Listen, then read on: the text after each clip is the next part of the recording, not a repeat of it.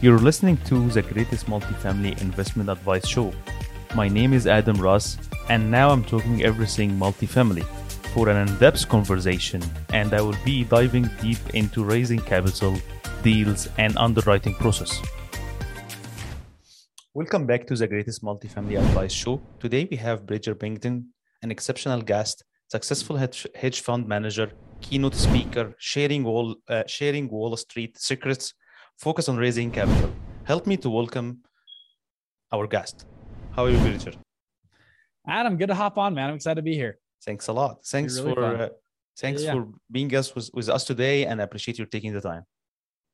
We're gonna have we're gonna have some fun today, man. We're gonna talk all things funds, finance, private equity, venture capital, real estate funds, how to build them, how to structure them, how to scale them. It's gonna That's be good. We can talk about other stuff too if you want, but it's gonna be a fun time. Hundred percent. So I would like to start with the beginning of basically your Wall Street approach, which is uh, raising a fund when you're just 22 years old. So, what was the beginning for you? Yeah, so I'll uh, I'll kind of walk you my story a little bit. So I um you know today I run all these funds. We've done yeah we we just actually just threw a 1200 person event called Fund Launch Live in Vegas. Yeah. We've got 16,000 students in our programs for investment fund secrets. This is my third fund we just launched. We just launched a crypto fund, a hedge fund. I've ran two debt funds prior to this hmm. um, partnering on another real estate, a huge syndication, $100 million syndication right now. So, anyways, we've done a lot of fun stuff. But yeah, back in the day, I just grew up a regular kid. I'm from Salt Lake City, Utah. Um, I was super ambitious, got into college. Like a lot of people listening, I started six companies my first two years of college. Wow. Uh, I had my my hair on fire, and those weren't just business ideas; those were actual like business things up and running, making money. So we did. I wholesale two houses. Uh, we built hmm. websites for people. We did uh, I had a Chinese tutoring company. I speak Mandarin Chinese. I served an LDS mission for the mm. Church of Jesus Christ Latter day Saints in Taiwan for two years. So I speak hmm. Mandarin mm. Chinese. Anyways, all these crazy things. And finally, um, my uh, my dad kind of grabs me by the ears and he says, Bridger, you're kind of like a chicken with your head cut off. He goes, I want you to go meet with one of my business partners. This guy can really help you out. So I said, okay, I'll, I'll go meet with whoever. So I'm like, I'm like 21 at the time, I think. Hmm. I drive to this guy's house and I pull up through this beautiful gated community. I'm like, wow, this is pretty cool. Like, okay. you know, and I drive through huge mansions. I pull up to the top of this beautiful, gorgeous hill, and there's this huge, massive white home at the top. Hmm. And I was like, wow, like this is the guy's place. Like, this is pretty cool. And uh, just to, granted, I, I grew up and I would call it a very regular house. Um, my dad was an entrepreneur up and, you know, up and downs. I, we didn't have anything, nothing fancy or special, but yeah, we had food on the table. It was awesome. I had a great childhood. Nothing wrong with that, but nothing like this that I was seeing. I was like, wow, these guys live in huge houses. is crazy. So I get out of my car. I walk into this guy's house. I knock on his big door and I'm all nervous. I'm like nervous, like a butler is going to come and, you know, be gone peasant, like kick me out of there. Right. Look now. So I'm all nervous. yeah. And thankfully, my dad's business partner comes to the door. He goes, Bridger, come on in. I, he brings me to this house and it's gorgeous, right? They've got the hmm. huge grand piano, the wine cellar. He's got a full basketball court in his basement, a pool, the cars. I mean, the whole thing, right? And so I come in, we sit down and we start to chat. We start to chat about life and school and business. And, and finally, I ask him, How did you get all of this? How did you get the like all this money? Like, how'd you do this? The end goes, Funny enough, he goes, Bridger, not very many people ask me that question. Yeah. And I was like, oh shoot. I was like, that's the first question I had was that question, right? Yeah. And he goes, no, I'll tell you. And he goes, um, he goes, I was a lot like you in my 20s. I started a couple couple companies. I actually did very well. I we had companies that were doing multiple seven figures a year. Hmm. And he goes, then I then I've met someone that changed my life. He goes, I met a guy that was running a private equity fund. Hmm. He's one of the wealthiest people I'd ever met on planet Earth. And as a younger guy, I was totally just struck by how successful this guy was. And he says, at that point in my life, I said, I don't care if it takes me one year, five years, or 20 years. Yeah. Because I was going to figure out what a fund was, how funds worked, and how I could start and build my own. Yeah. And he goes, that's exactly what we did. And probably in a minute, we'll go into deeper into what funds are and how they look and how real estate funds look and all that kind of stuff. He goes, right now, he goes, that's what we did. And he goes, me and your dad, we actually manage a uh, real estate fund. We manage $8 billion right now. A billion with a B, multi, prim, primarily multifamily. Grant Cardone like, is 5 billion, I think. Uh, I think so, somewhere around there, four and a half, five. So yeah. they're at this is years ago, right? They're at eight billion. Today they're over, I think they're uh I, I want to say over 30 billion now in Whoa. that real estate game. Huge. They're one of the top, anyways, they're crazy. And uh, I was like, wow, this is unreal. And he goes, yeah, that's what we did. And we run this whole thing. And so I was star starstruck. I said, I want to learn about this. I, I've heard from podcasts and shows like this, right? Find a mentor. Everyone says, yeah. find a mentor. So I look at this guy and I go, Hey, do you want to be my mentor? And he goes, Bridger, he goes, go talk to your dad. He goes, Your dad knows way more about this than I do. And I said, No, no, no. My dad's kind of poor. He drives a crappy car. I go, You're rich. Like you, you, you know, you're obviously doing very well. I want to learn yeah. from you. Yeah. And he goes, Bridger, uh, sorry to break it to you, but me and your dad make about the same amount of money. Okay. My chin, my chin dropped to the floor. I was like, huh? Come again, right? and he's like, yeah. He's like, me and your dad are pretty much the same business partners on this deal. And so I, dude, I left this dude's house. I drove straight to my dad's house. And I was What's like, happening? Dad, what the heck? what's like, happening? what's going on, dude? Like, what? Like, why haven't I been able to like order dessert at a restaurant for the past decade because it's too expensive, you know, or order a soda, right? Uh, why are we skipping so much? Anyways, my dad kind of laughed and he said, Bridger, he goes, I like to, I like to save and invest my money. My partner likes to spend his money a little bit more, but Mm. yeah, he goes, yeah, we run these, these massive real estate funds. Long story short, Mm. I started to meet with my dad every Sunday. We, I would go to his house. We'd sit on the whiteboard. We map stuff out. We do the whole thing. And, um, I was in college at the time. I was uh, actually working at an internship, working, making money, and at school. Um, and I had this idea at the job I was at where we could start a fund, a debt fund, and issue loans to the clients that were coming through the company. They needed Hmm. capital. Hmm. I took this idea to the owners of the company. They thought it was really cool. I took it to my dad. He thought it was cool. And we started to build and f- put the foundations of this small fund together. Hmm. My dad helped me think through it. We kind of put it together, the pieces, all that kind of stuff. I got it all set up. I was excited to get started. Hmm. And um, I uh, I overlooked this, but I'm like, crap, I've got to raise some money now. Like, who's going to invest in a 22 year old kid with no experience? It's hard. And uh, you know, how am I going to do this? Right. So I had this great idea. I said, I'm going to go pitch my dad for money. Right. Like obvious. Like that's a great idea. So Yeah. I set this goal. I'm like, I'm gonna go pitch my dad for money. I set this whole day. I'm like, so I went over to his house. It was a late Sunday night, knocked in his little home office, walked inside, and I and I looked across the table at him, square in the eyes, said, Dad, how would you like like to be my first investor into my fund? And uh I put my hand out and everything, the whole pitch. I gave him the whole pitch and everything. And Mhm. my dad kind of laughed and he said, Bridger, I have the money to invest, but if I invest in your fund, it would ruin the experience of you raising money on your own. Hmm. He goes, Your first investor is your hardest investor to find. Hmm. If I invest in your fund, it'll be a crutch that you'll never be able to recover from. And he said no. And it was a it was a big tough love moment between me and my dad. And uh, Let me I, ask you uh, he this. kicked me out. Let me ask you about this. Why it's uh, not a good thing that he can help you for track of record so you can use it for the next one, only for the first one? It So, will it's it it- will hurt you. It will hurt you on on Yeah. So his opinion was if if he gave me money, he goes, your first investor is the hardest. He goes, that'll be something because people ask like, who's your first investor? How many investors do you have? yeah. And if you say, well, my dad invested for this amount, right? He's like that. That just doesn't bode well for Oh. your reputation and also for your confidence. He goes, I think that was more of it. He's like, I want you to develop the confidence inside yourself Hmm. that you didn't just ride your dad's coattails or got Yeah. money from your dad to Yeah. start your fund. You did this on your own. Yeah, yeah, And so I think that was more of it. Does that kind of answer your question? yeah, yeah, hundred percent. Keep So going. I'm sorry anyways- to uh, to interrupt you. No, you're good. Yeah, that's so. I and I I, I appreciate he did that for me. I was I think it was a, a great thing and a great lesson he taught me. And uh, still to this day, uh, my dad's never invested in any of my funds, uh, syndication, anything. um, we've done a few, started to do a few like smaller things where I present things to him or whatever. But Yeah. really, I'm I'm still working up to that, which is kind of cool. But anyways. Yeah. I left his office. I hit the streets. We raised a whopping, I raised a whopping $49,500 uh, Hmm. when I was 22 years old, which Yeah. to me was like huge amount of money. Yeah. Pretty, pretty small amount, right? For most people listening. But to me, it was amazing. I was like, oh, that's awesome. And it was enough to get started. We were launching these, we were these small loans. They were like a thousand to five thousand dollars a loan. So we Mm. could do these loans. They were lasting about three to seven weeks per loan. So Mm. very short term. So I could turn my capital very quickly. Our first group of investors, we got them a 64% return on their money, which was awesome. We were so excited. Uh, we then we then launched a we kind of restructured it, launched a second fund. That fund we raised and deployed millions of dollars out of that fund. We did really well, ran that for about three and a half years. I sold that about a year ago. We had a competitor come in and buy out our fund. So I had an exit on the fund, which was really awesome. Mm. Um, and then uh, just barely, I just we just launched a new crypto hedge fund, so uh, called the Ugly Unicorn Funds. Um, we just literally, uh, what is it? The Las Vegas we one, just- you mean? What about the Um, Las Vegas ones? Uh, the fund was uh, the actual event.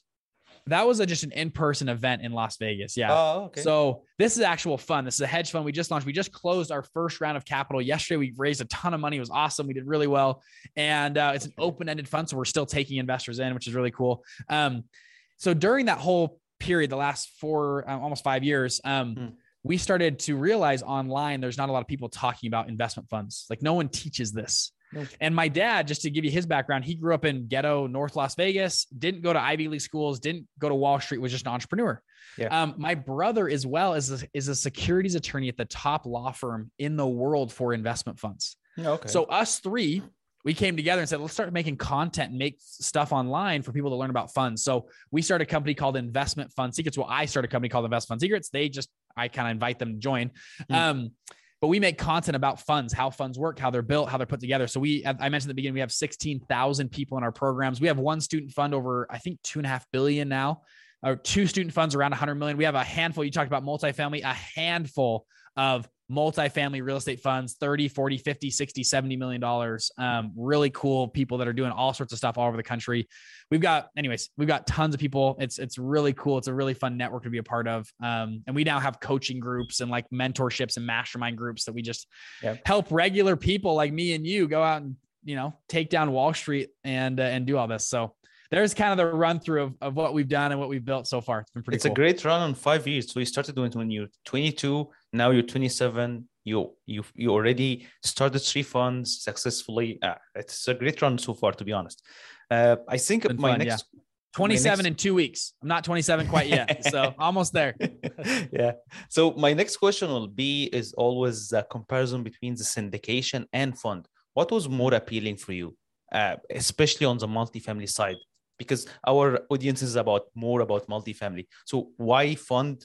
Always the people ask why fund, not syndication.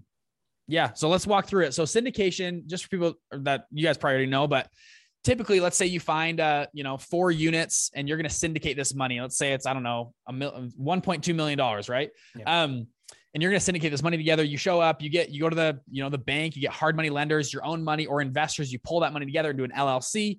The Yeah. money comes in, you close on the deal, and then you do that deal and you'd go into another one. Um, there's a guy in our group that he uh, he was a house flipper. He did about four deals a year syndications. So he'd do about four house flips a year. He'd make a couple hundred grand a year on these flips. He did, you know, did okay. Yep. We set him up a fund. The next year he flipped 72 houses out of that fund. Okay. Wow. Scalability is massive. Yep. Now, especially in multifamily. So let's take that same scenario of a syndication. Typically, right? You guys have had this before. You find a great deal and you're like, okay, give me 30 days to close. And you're calling up people and you're getting money wired and you're you're negotiating contracts on hard money loans, right? Or whatever Yeah. the, the financing is. It's always the last minute the money comes in, right? and you're calling people at the ninth You're- hour, to 11th You're always in the stress for two two months, not even 30 Yep. days. You're Yeah. yeah, it, it takes a lot of work out of you, right? Yeah. Imagine if you just had a pot of money to just pull from and you could just close tomorrow. Yeah. Right. Would you win more deals or less deals doing that? Right. More Probably deal- more, right? More deals and So- flexibility. Yep, exactly. And you get more flexibility. A lot of times you get better terms. So I'm kind of alluding to a lot of things. I'm gonna I'm gonna go through, through the pros and cons here. So with a fund, you set up that structure once.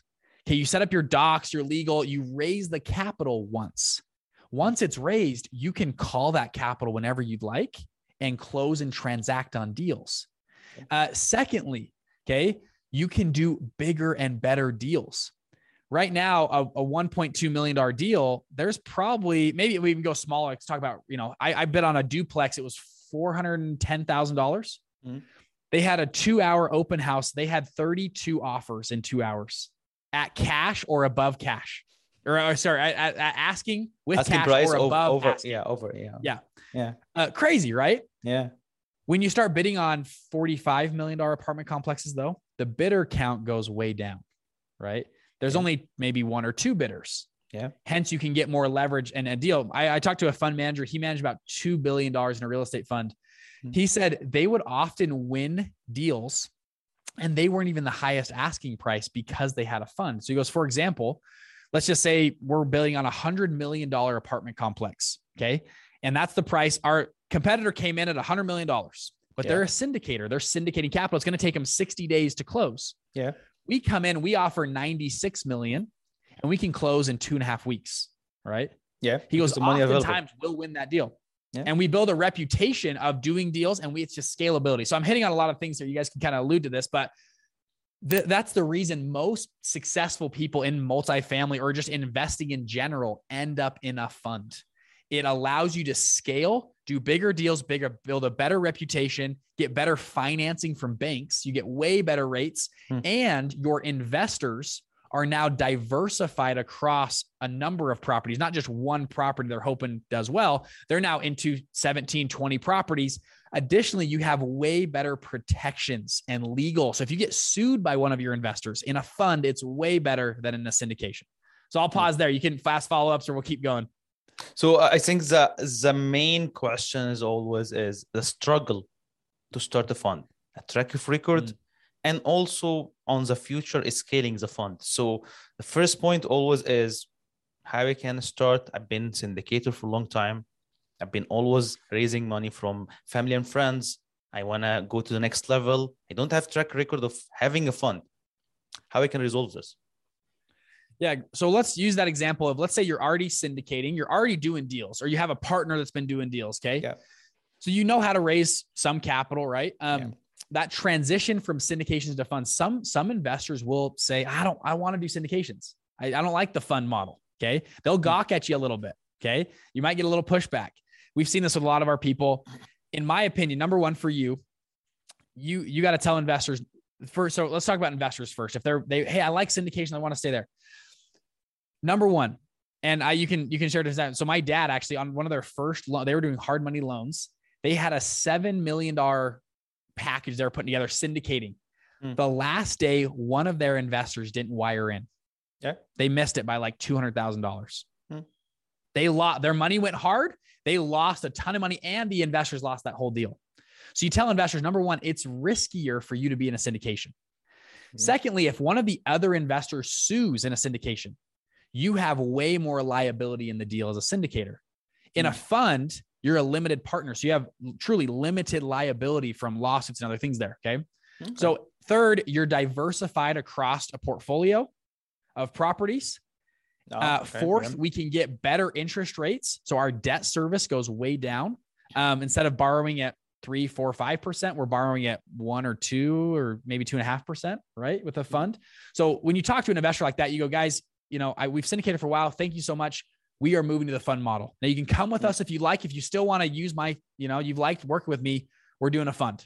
Yeah. And you maybe you you might lose an investor or two, but you're gonna, I think, gain a lot more investors through the the process the of a fund. process. Yeah. Uh huh. Through there. No, no, I hear you. Yeah. I hear you. Sorry I'm to sorry. answer your question. Yeah, yeah, hundred percent. Uh, the scalability of the the fund, how you scale Mhm. your fund. How how do you scale it? Yeah, So let's talk multifamily because that's I think the main focus here. Yeah. Typically, let's say you started with syndication, so deal by deal. You then do a fund. Your let's call it fund one. So we set up a fund. It's fund one. We're going to buy multifamily, and here we're going to raise twenty million dollars. Yeah. So we raise twenty million. We can probably lever up to 30 or 40 million, 50 million, depending on how much you know leverage we want to put in this fund. So now, let's say we have a $50 million portfolio now. Okay. In those deals. Now, those deals might take three or four years to, you know, work out. Now, that track record of how those deals perform will be the major catalyst for you Hmm. on getting to a billion or 5 billion or whatever you want to get to. Um, that first fund is crucial to have some big winners in there because what happens, and I, I, was, I was talking to another fund manager, he manages about, I think three, two and a half, three billion. He was saying, um, he goes, typically investors will give you whatever their trial investment is with you. If you do well, they will five to 10x their second and third investments back into your future fund. So fund one, we launch, it's $20 million raise. If we do well, we'll ra- launch fund two, usually about 18 months after. wow fund one is still operating, you'll launch fund two. Um, you raise capital for that. That one you could raise, you know, 30, 40, 50 million dollars. Mhm. Typically by fund three, that's when you start scaling. That's where you, you know, you go raise 400 million or 800 million and, and you really go to the, the the scalability where again citing performance back from fund two and fund one. Um, you know, you'll move from uh, investors that are just friends and family to more high net worth individuals. And then by fund, you know, as you move up, you'll start moving to big family offices. Then you'll move into institutions. Yeah. So you'll get big pension plans, huge insurance. They're, you know, they're writing $200 million checks per investment, right? That's the size of investor you scale up to. Now you have to do though, the, to get a check like that and to get into that big boy game, you've got to start with the smaller ones, right? And you but syndications, you just keep hitting your head against the wall, right? I have a, I have a buddy, he's done syndications for 15 years. He's made good money. He's like, Bridger, I just, I, I thought I would be getting bigger money or bigger deal. I just, I'm still, you know, average deal size is $800,000, right? Um, a fund allows you to scale through all those things. I think for the listeners, uh, you break you break down basically all type of um, investors, which is uh, qualified investors, accredited investor, and then you said family institutions and uh, family funds, and then uh, institutions, which which is the, the, the highest, as you said, uh, checks. You can go and ask for 200 million when you're with uh, with uh, yeah. accredited investor. You're talking about 200. Uh, the qualification is different, of course, but right now, where you are on your fund fund process in a second phase, third phase, or the fourth phase? you're looking for money on on the institutional or the family or accredited investors? Yeah, for me, I'm uh we're family office. Yeah, that's we're our yeah. our next six months we're gonna start trying to move into institutions. Yeah, okay. Um, to be that's a big jump. Family office, you know, isn't that big of a jump. Large family offices, you start getting bigger and bigger of the. And what do I what do I mean by a jump? Uh, for example, okay, so if you go after, I won't say the name, but um, you know, a big, huge bank, I've seen these. They they send you due diligence checklists. They're 40 or 50 pages long, full of questions hmm. down the whole page hey, do you have a cybersecurity policy? What is the name of that policy? Who's it listed with? Okay, great.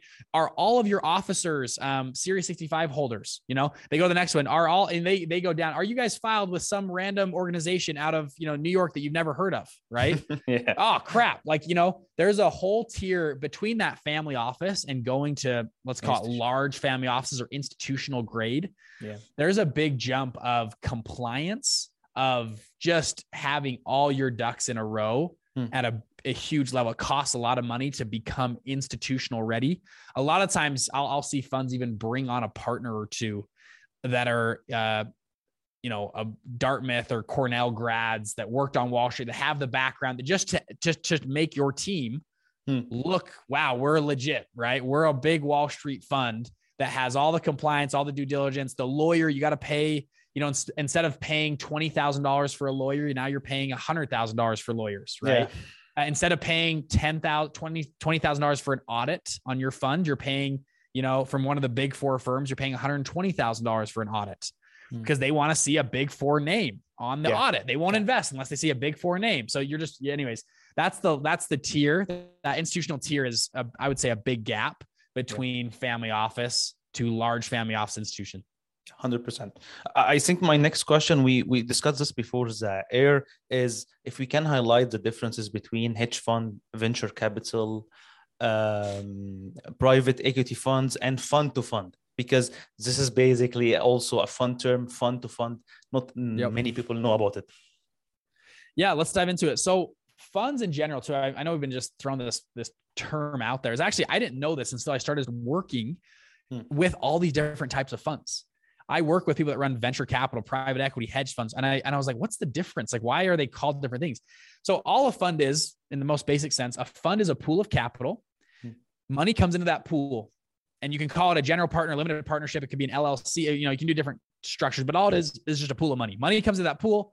Us as fund managers draw from that pool and go make investments. When those investments make money, it flows back to the pool and we split them between investors and ourselves. It's not not complex, pretty simple.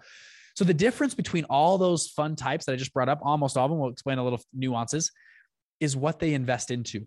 It's the only difference. So real estate funds, it's in the name, right? They have a pool of capital and they invest into real estate. Okay, that's it, right? Uh, private equity has a pool of capital they buy private equity or private ownership of companies. So uh, a great one is Sycamore Partners. They own Aeropostale. They own Nine West Shoes. They own. They just bought Kohl's. They're trying. Mm. They last year they tried to buy Victoria's Secret. Okay, that's a private equity firm. Yeah. They'll buy privately held companies. Venture capital, same thing. It's a pool of capital. They invest into early stage startups. Hedge funds, they invest into public securities. Yep. They invest into stocks, bonds, options, futures, forex. Okay, same pool of capital. It's exact same thing. Debt yep. funds, they issue debt. They issue mortgages. They issue other things. So all these funds, they almost, I'm, I'm not kidding, they operate almost exactly the same on the back end. yeah, there's purpose. nuances, but it's, it's, you know, it's, it's pretty similar, which is kind of cool. The one you brought up, I'll, I'll talk about is fund of funds, yeah. a little bit different. Um, still a pool of capital, but your pool of capital invests into other funds. So mm-hmm. in the name, fund of funds. So we raise capital, we go deploy in funds. Now the reason for a, the need of a fund of funds, like why why don't I just go directly? Some funds, um, for instance, uh, Ray Dalio, everyone knows him from online and stuff. Ray Dalio's big fund manager, runs Bridgewater uh, uh, Associates, largest, I, I, believe, largest private equity, and, and, they have their hedge fund division in the world. They manage over four hundred billion dollars. Yep. To invest with them, you have to have a five billion dollar net worth. Minimum check size is a hundred million dollars to oh, get in their funds. Yeah. Okay. Yeah. Um, actually, and for them, just side note, they haven't raised capital since 2005. just crazy. Which yeah. is another re- there's another nuance because that they they have different things for that, but a fund of funds allows you to get into funds like that. Hey, yeah. minimum check size is $100 million. I don't have 100 million. Let's pool our capital together and we can together write a check for $100 million um, and get these better deals. So, additionally, you can negotiate with funds too. So, for instance, for our fund, if you write a check to my fund that's over $10 million, we drop our management fees for you. Oh, okay. You don't pay as much. So if you come in a big group, you can have negotiating power with other fund managers. Yeah, it's a it's a power of negotiation and yep. also okay, yeah, makes sense.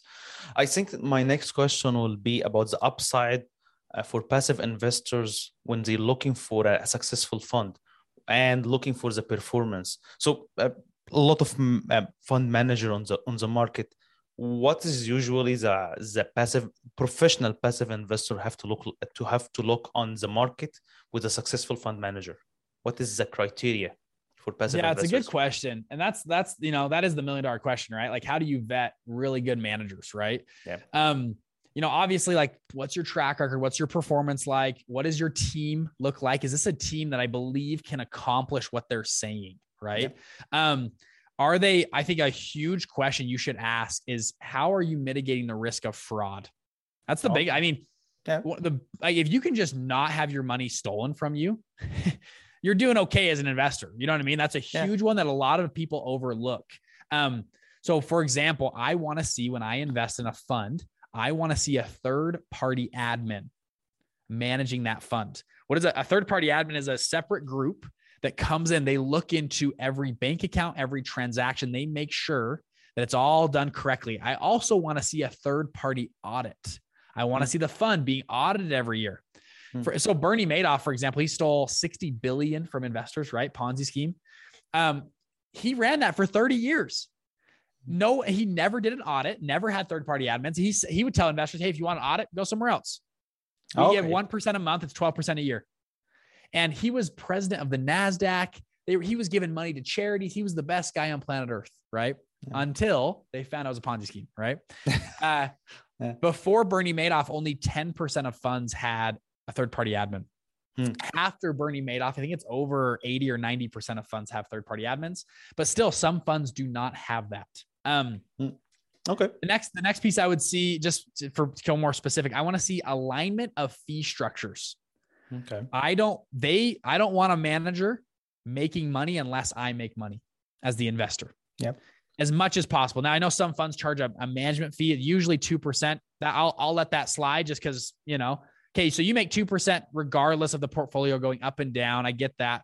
But besides the 2% management fee, you as the as the manager only make money when I make money as the investor. I've seen some groups, I've been pitched by seven or eight groups this year it's crazy. I don't, I can't believe they're doing this. I think it's wild. They take 20% of your, they don't, they just say, oh yeah, we take a 20% of, of carry. They kind of just, and investors don't dig into it. They're taking 20% of your principal day one. Management fee. So Wow. it's they they they kind of pitch it like, oh yeah, it's a two a two percent management fee, twenty percent. You know, we take, and you're like, what do you mean you take?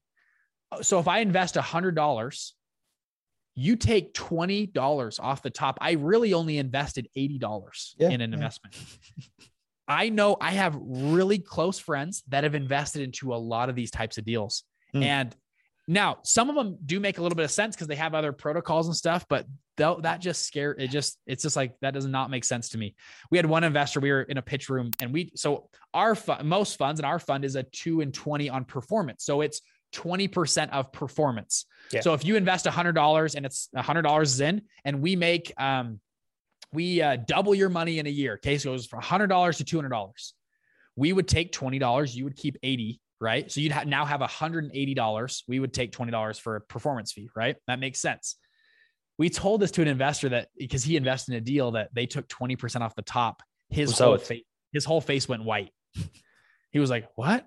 He's like, "That's what they did." I'm like, "Yeah." Did you read the documents? He's like, "No, I just trusted them. I just signed." Oh shoot! He goes, "Oh man, I got to make a phone call."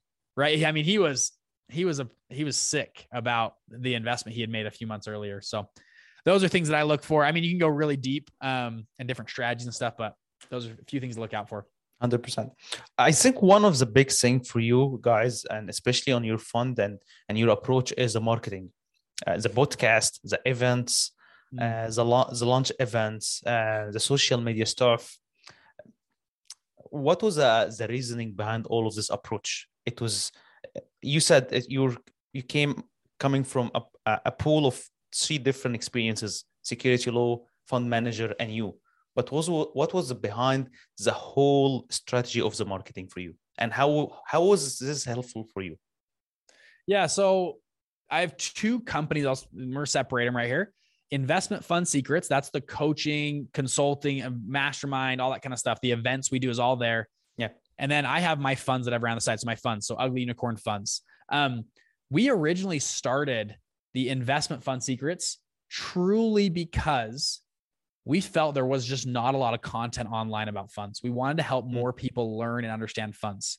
So, and I'll be completely transparent with everything. So, we have a course that we sell for the Best Fund Secrets. It's $2,000 called our Mastermind. We also have a coaching program that we work one on one with people that's $30,000. We have about 362 members in that one. Um, the $2,000 program has about uh, 1,800 members in that one.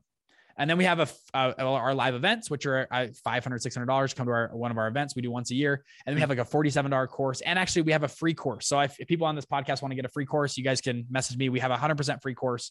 Um, that that is a standalone business. That makes millions of dollars a year. Does really well. We've helped a lot of people. It's really cool. It's like standalone. It does really. well. It's not. It's not like secretly to like try to get investors. That was just. Yep. It's a standalone business. It does really well. Um, it's been awesome. We actually just hit. I think we just hit uh, ten million dollars uh, like last week, which is cool in sales in two two and a half years, which is really cool. Perfect. So that one's done well. It's for profit. I make money. We make money doing that. And but the benefits to your to your point is massive for me. And I didn't. I don't think I realized how big it was when I started it to now. I get access to so many really cool people because of that. Hmm. Really cool uh, funds, Hmm. deals, opportunities, uh, people that want to invest with our stuff. Like it, it is unreal how much it's brought my way. Hmm. Employees want to work for us because they see our stuff online. Like it brings talent to us. It's it's really cool what an online presence, a podcast does for just you in general. And so I challenged all my people in our group. I'm like, you, get, you guys need to start a podcast today. it will bring you so much value. Um, throwing events, I think throwing events, people always remember the, the pe- person who threw the event, the name of the person who threw the event. So throwing even small little meetups or groups, hey, we're going to get together and talk about real estate or multifamily and make it valuable and have fun stuff. Uh, we throw events in, and I'm in Salt Lake City called Cars and Coin. We we do we get everyone everyone have, has a supercar. You're invited. We bring all these supercars together. People that are smart. It's invite only, and we try to have a really cool group that we talk about. You know, what's the future of eight next 18 months look like for finance? Mm. And so that's what we talk about. It's kind of cool. We bring in really cool people, and and it's it's pretty much free for me to throw, and it's really fun. So it is it has been massive. Now on our fund, we just we just raised a new fund. I'll tell you the exact stats. I think, um, I think about only 20% of investors though came from online social media. Hmm. The other 80% of investors came from just my personal network, people that I've met and known over time. However, so I'm going to say that. So at least currently, social media wasn't like this huge. Like we raised $100 million just from social media. Like that didn't happen for me. And we didn't push that hard on social media either. Um, however, all the investors that invested though know I have a social media presence. Yeah. And a lot of them liked that. They'd see our videos or see our stuff. They knew that I was a real person, that I had something to lose. You know, um, I think it attracted people in my network wanted to get to know me more because I had an online presence. And we're, we're not that big on social media, but we have a decent online presence. And so Yep. it definitely helps. I don't think it hurts. I think it, it helps uh, a lot. Hundred percent, hundred percent. Um, my next question will be uh, on your fund. How you made your uh, fund investor friendly? Because you mentioned some of them, which is basically um, lower management fee. What others like strategy you do to make your fund more investor friendly? Yeah. So our whole fund's focus. So we're a crypto fund, crypto hedge fund. Hmm.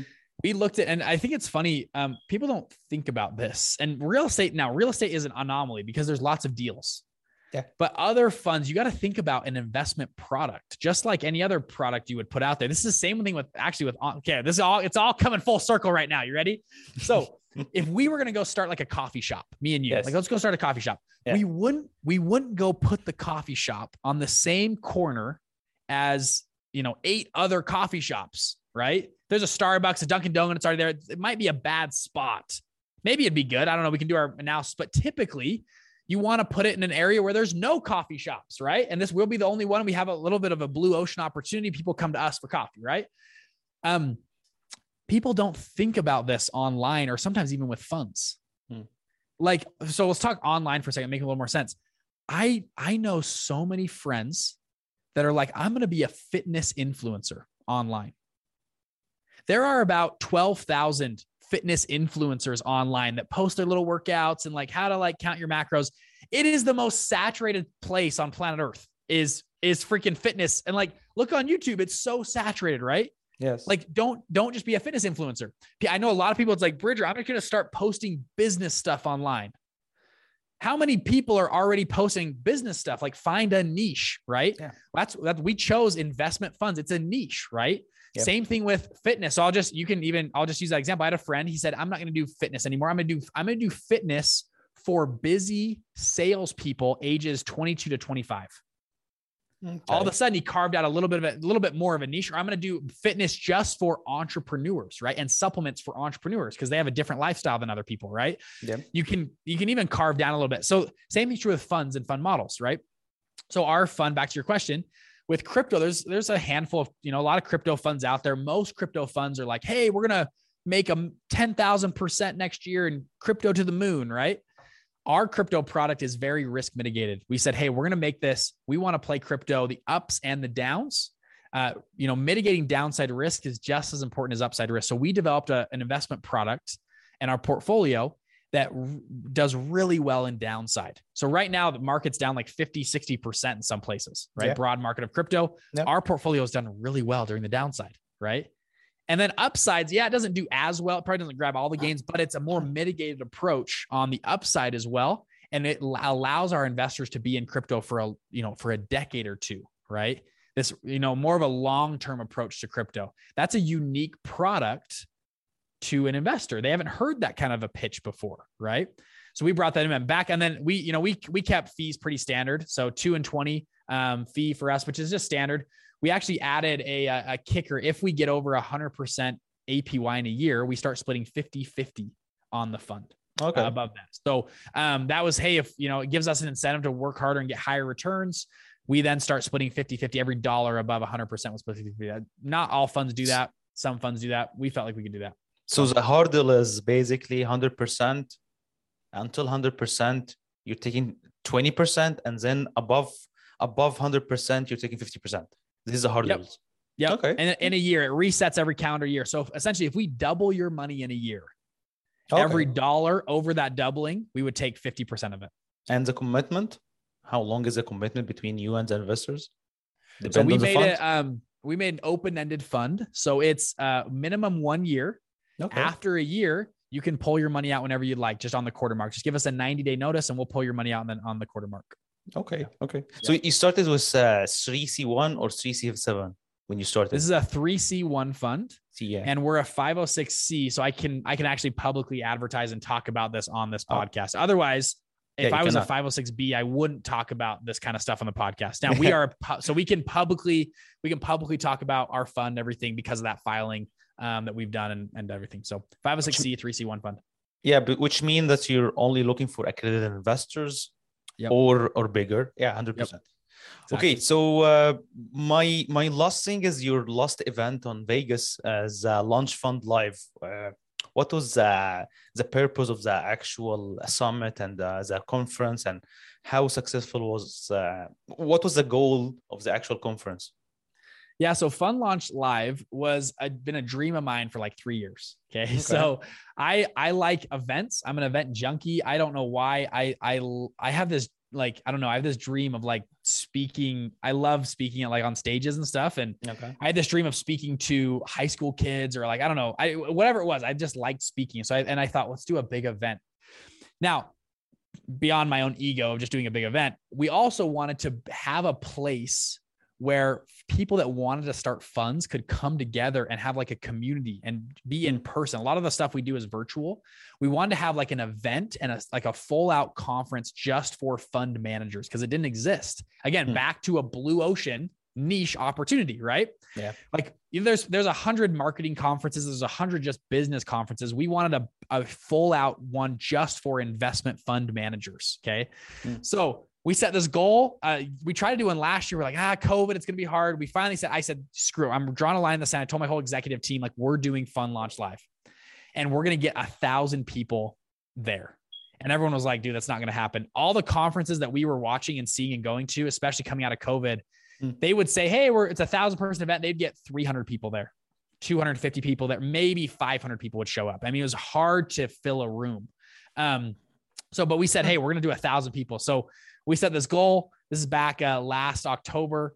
We're like, and you know, we're still a little bit late on. Usually, you plan this thing in a year in advance. We were like seven months in advance. So we booked the hotel and but we booked the conference room. We started to get AV. We started to get big name speakers in, um, and we've tried to pull it all together. And uh, it actually, I I couldn't believe how good it turned out. It was amazing.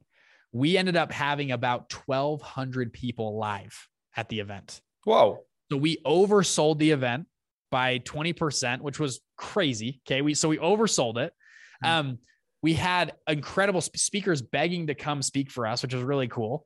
We had all these speakers come in.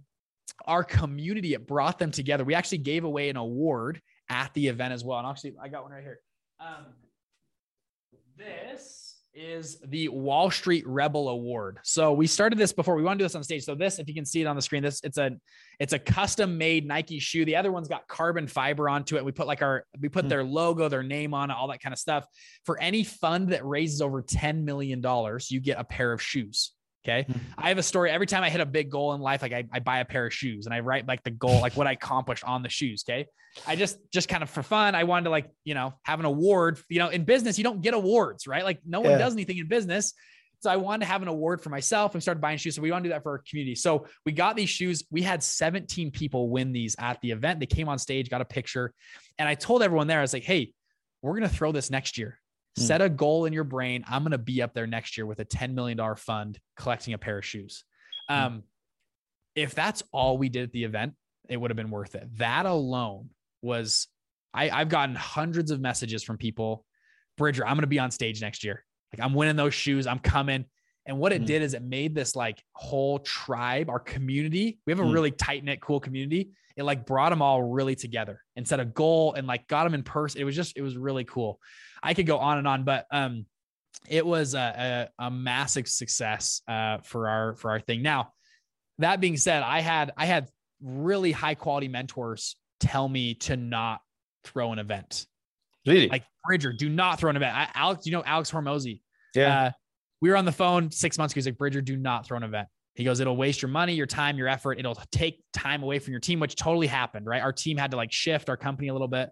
Um, I had another guy, he threw an. He's like, that was the hardest thing I ever did. And he's like, and it cost, it cost a ton of money. It's uh, you know, they're they're a lot of money to throw. I actually made a YouTube video breaking down all the expenses of this conference. Um, so it's 500, I think. We ended up spending about six hundred and seventy thousand. But We- what is we the end went over. result? What is the end the result? The video says lost- five hundred thousand. We actually went above that. Yeah. No, no, you lost money at the end. So uh, we about broke even. Yeah. Okay. on the on the start of the event with ticket sales and the event. Now, with that though, a Hmm. lot of people saw our business and our program. They wanted to join our programs because of the event, right? Hmm. So we did we made a lot of money out like you know from the event and outside the event from people saying, you know what, like that's a cool. I love the group. They came to the event and said, hey, I want to join your guys' coaching group or your mastermind group or whatever. So we Hmm. made a ton of money from that. Hmm. Um, but directly from the event, it was a break even. And uh, by the way, I've learned now most events you go to break even on the event itself Hmm, hmm. they will sometimes sell so we didn't we had nobody sold at our event we only had i we we pitched once we just we uh, we opened up our coaching group at the event that was the the only thing i did Hmm. not want it to be a pitch fest um i didn't want to have like you know tons of people haggling you for money from the booths and stuff like it's just annoying when you go to events like that so we didn't do that at this at this event um, we wanted to have really good quality content at the event and to you know you could come for three days and feel like wow i'm ready to start a fund that was our goal so Yeah. I go And- on and on about it, but it was it was a, it was awesome. We're gonna do it. So we're doing one next year. Yeah. Fund Launch Live 2023. Yeah. Uh, we are finalizing locations right now. Uh, we'll uh, anyways, we'll either be in Nashville or probably Miami. Those kind of or Austin, Texas. We're looking at those. We were in Vegas Yeah. for this one, so we're gonna do it. We think about 2,500 people. So we're gonna double the size of it for next year. It's gonna Wow. be really fun. Yeah. So you're going to the east side now. Uh, we think so. Again, we're we're looking at. I'm not gonna I'm not gonna say exactly where we're at on here, but that's that's the venues we're looking at right now. Good luck. Again, thanks a lot. Uh, but before we conclude, how the people can uh, reach or follow your success? You're famous online, but have to come from you. Yeah, so I, I mentioned this earlier. If you guys want, there's a couple. I have a couple free things you guys can grab. We have a free course on funds, um, 100% free. Literally, it's I, there's like no catch. I, I I want to just give a ton of value up front in funds, teach you about funds, how funds work, give you downloadable stuff, Excel documents, all that kind of stuff, in hopes one day if you ever want to start a fund, you can give us a call and you can we can work with you one on one and like put your fund together, build it with you.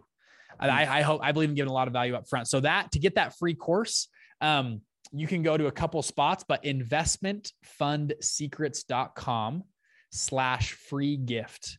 Hmm. Investmentfundsecrets.com slash free gift, or find me on Instagram, Bridger underscore Pennington. Look out for the 20 fake accounts that, that are out there, but send me a DM. A lot. can just, I can just message you the free course over or Hmm. bridgerpennington.com. You can get the free course there. It's all, they're all there. We have a free Facebook group as well. You guys can join. We have it. We go live in there. We have a free app called the Fund Network app.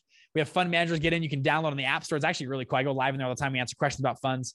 So those are a few free ways to just get involved with us. If you want to, um, if you want to like join our coaching groups or come to the events, bridgerpennington.com or investmentfundsecrets.com. They have all the links there and you can hop on a call with one of our team guys and, and see what works for you.